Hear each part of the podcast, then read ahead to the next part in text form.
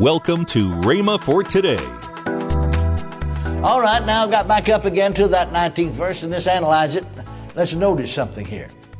Again, I say unto you that if two of you shall agree on earth, it shall be done.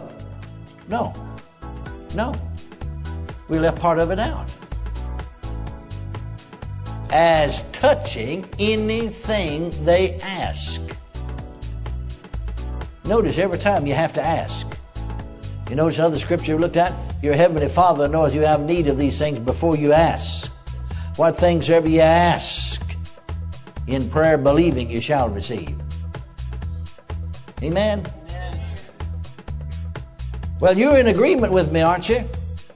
Yeah, but we didn't ask anything. It won't work. You hear people all the time. You, you just start listening. Say, agree with me on that. If you didn't ask anything, it still won't work.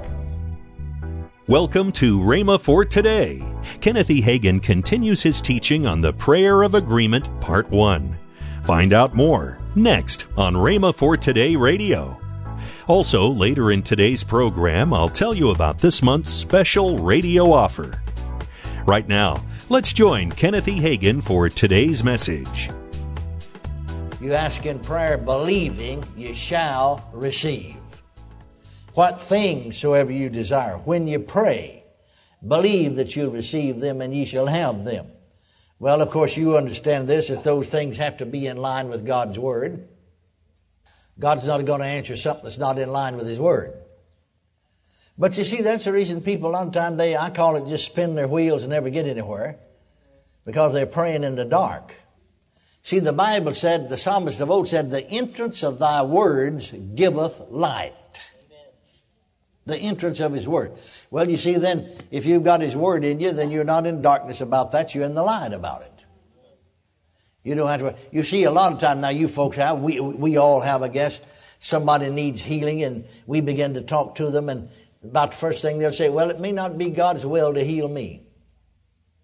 Well, you know right away the Word hadn't gotten in them. So you believe it is God's will, but they believe it isn't God's will. Are you going to get them healed? No, no. So realize this, that you can't always pray the prayer of faith for the other person. Now, you know, like I said, there are times that you can, especially when people are baby Christians and so on. But you can't, oh, not like a person like that. You're talking to them about healing, you know, want to pray for them. Well, I just don't believe it's God's will to heal everybody.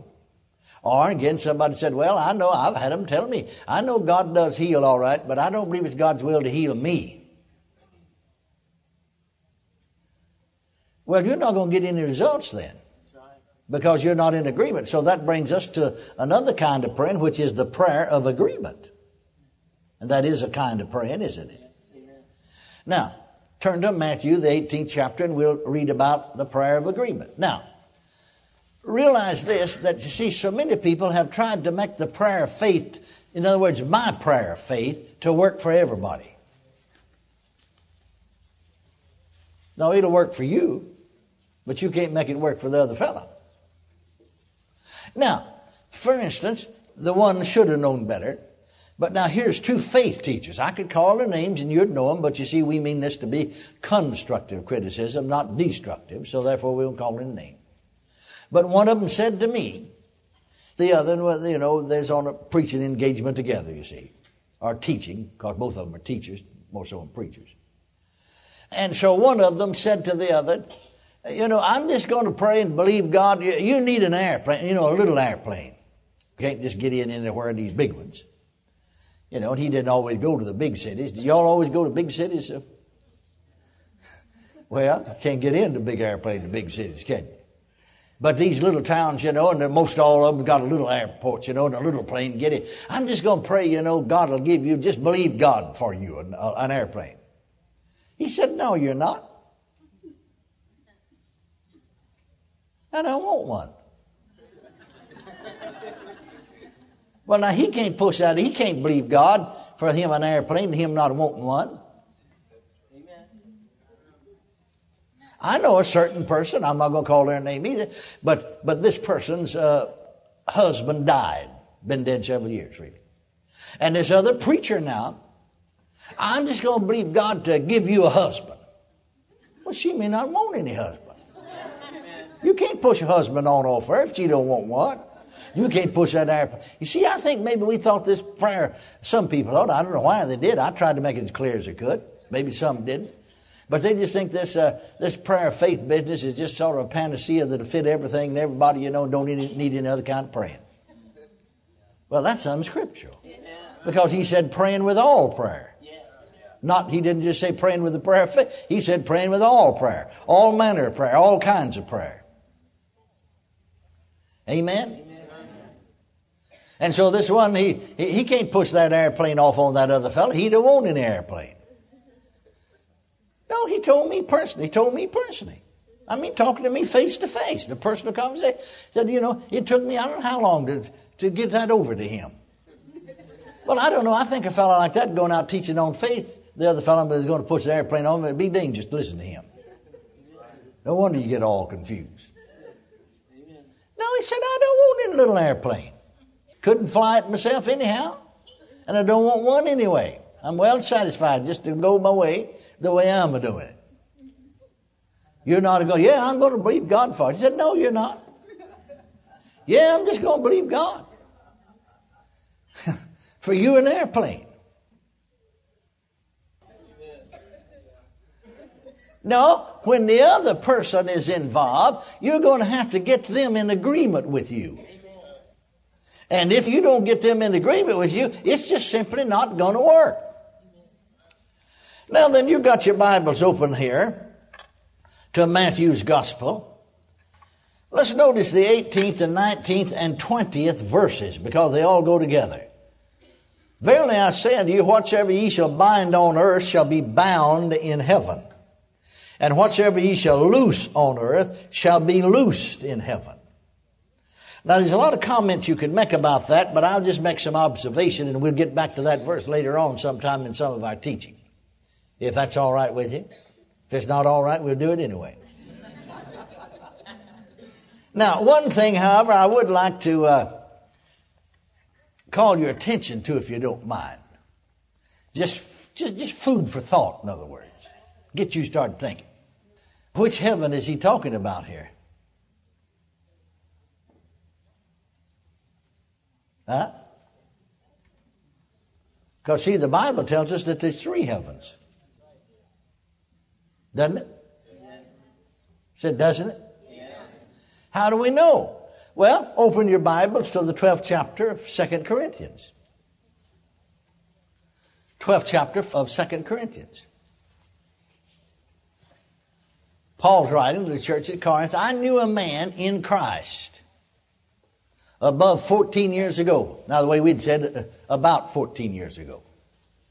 Now, all Bible scholars and theologians that I've ever read have know anything about all agree that Paul's talking about himself and his own experience. And I knew a man in Christ above fourteen years ago, whether in of the body or out of the body, I cannot tell. Such as one caught up in, where? Where? Well, if there's a third heaven, there has to be a second heaven. And there has to be a first heaven, doesn't it? Well, here, he doesn't say which heaven it is. Whatsoever ye shall loose on earth shall be loosed in heaven. Whatsoever ye shall bind on earth shall be bound in heaven. Now, let me ask you this question. You see now then, where is this third heaven? What is it? Well, go on reading there in Second Corinthians twelve. I knew a man in Christ above fourteen years ago, whether in the body, out of the body, I cannot tell, such as one caught up into the third heaven. And I knew such a man, whether in the body, out of the body, I cannot tell, God knoweth, such as one caught up into paradise. Well, the third heaven is paradise, isn't it? Is there anything bound in paradise? Huh? Is there anything there that would need to be loosed? Huh? Then he must have been talking about one of these other heavens then, mustn't he? Huh? Now, we'll not go into that yet. We'll get into that a little later on. But uh, just, just little, little food for thought. Little, little food for thought there. You know what I mean? Get you to thinking. Get those old rusty gears up there in your brain to going. Amen. Now, another thought. Notice something had to be done on earth before it was done in heaven. Notice it all began on the earth. It didn't begin in heaven. What things ever you shall bind on earth or shall be bound in heaven. What same thing you shall loose on earth shall be loosed in heaven. Notice heaven didn't do anything till earth did something. Amen? Notice God doesn't do anything till somebody on earth calls on him. Notice that he encourages them to. Call unto me and I'll answer thee and show thee great and mighty things which thou knowest not. It's an important principle here we need to learn. We'll get back to it later on in some detail. We want to go to the nineteenth verse now and talk about the prayer of agreement. Now notice, again I say unto you, that if two of you shall agree on earth. Now that's plain enough, isn't it? Two of us on the earth shall agree as touching anything that they shall ask. There's a good possibility that it might be done for them of my Father which is in heaven. No, no. It shall be done. Say it out loud, everybody. It shall be done. That's positive, isn't it? Amen. Shall be done for them of my Father which is in heaven. Now let's go on reading. For where two or three are gathered together in my name, there am I in the midst of them. Now see, we use that verse very often, and it's partially true, but that's really not what the verse is talking about. About a church service. Well, the Lord's here, because he said where two or three are gathered together in my name, and that is true, he is there, but he wasn't talking about a church service. What he was talking about is where those two people, or three people, are gathered together in agreement, he's right there to see to it that what they agree on is done. Amen? I said amen. You're listening to Rhema for Today with Ken and Lynette Hagin. You can find more resources, including messages that expounds this month's subject. Our offer for this month is a four-volume series on the subject of prayer by Kenneth E. Hagin. Each one of the volumes includes four C D teachings on prayer. That's sixteen C Ds in all. Some of the C D titles are Praying for Your Nation, Praying with the Help of the Holy Spirit, United Prayer and the Prayer of Faith, and so many more. These four sets are normally priced for one hundred twelve dollars, but for this special offer, they're now only fifty-six dollars. That's a fifty percent savings off the retail price. Don't delay. Call toll-free one eight eight eight, faith nine nine. Again, call toll-free one eight eight eight, faith nine nine. You can also order online at rhema dot org. That's R-H-E-M-A dot O-R-G. rhema dot org. Or if you prefer to write to Kenneth Hagin Ministries, our address is P O. Box five oh one two six, Tulsa, Oklahoma, seven four one five zero.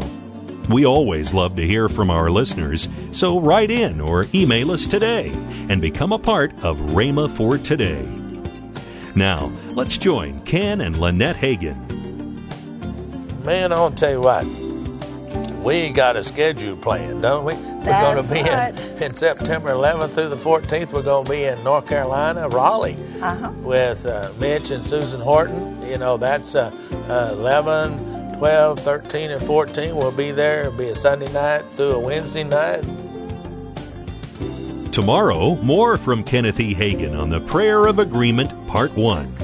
If you'd like, you can visit our online bookstore at rhema dot org for other life-changing resources. Thanks for listening to Rhema for Today with Ken and Lynette Hagin.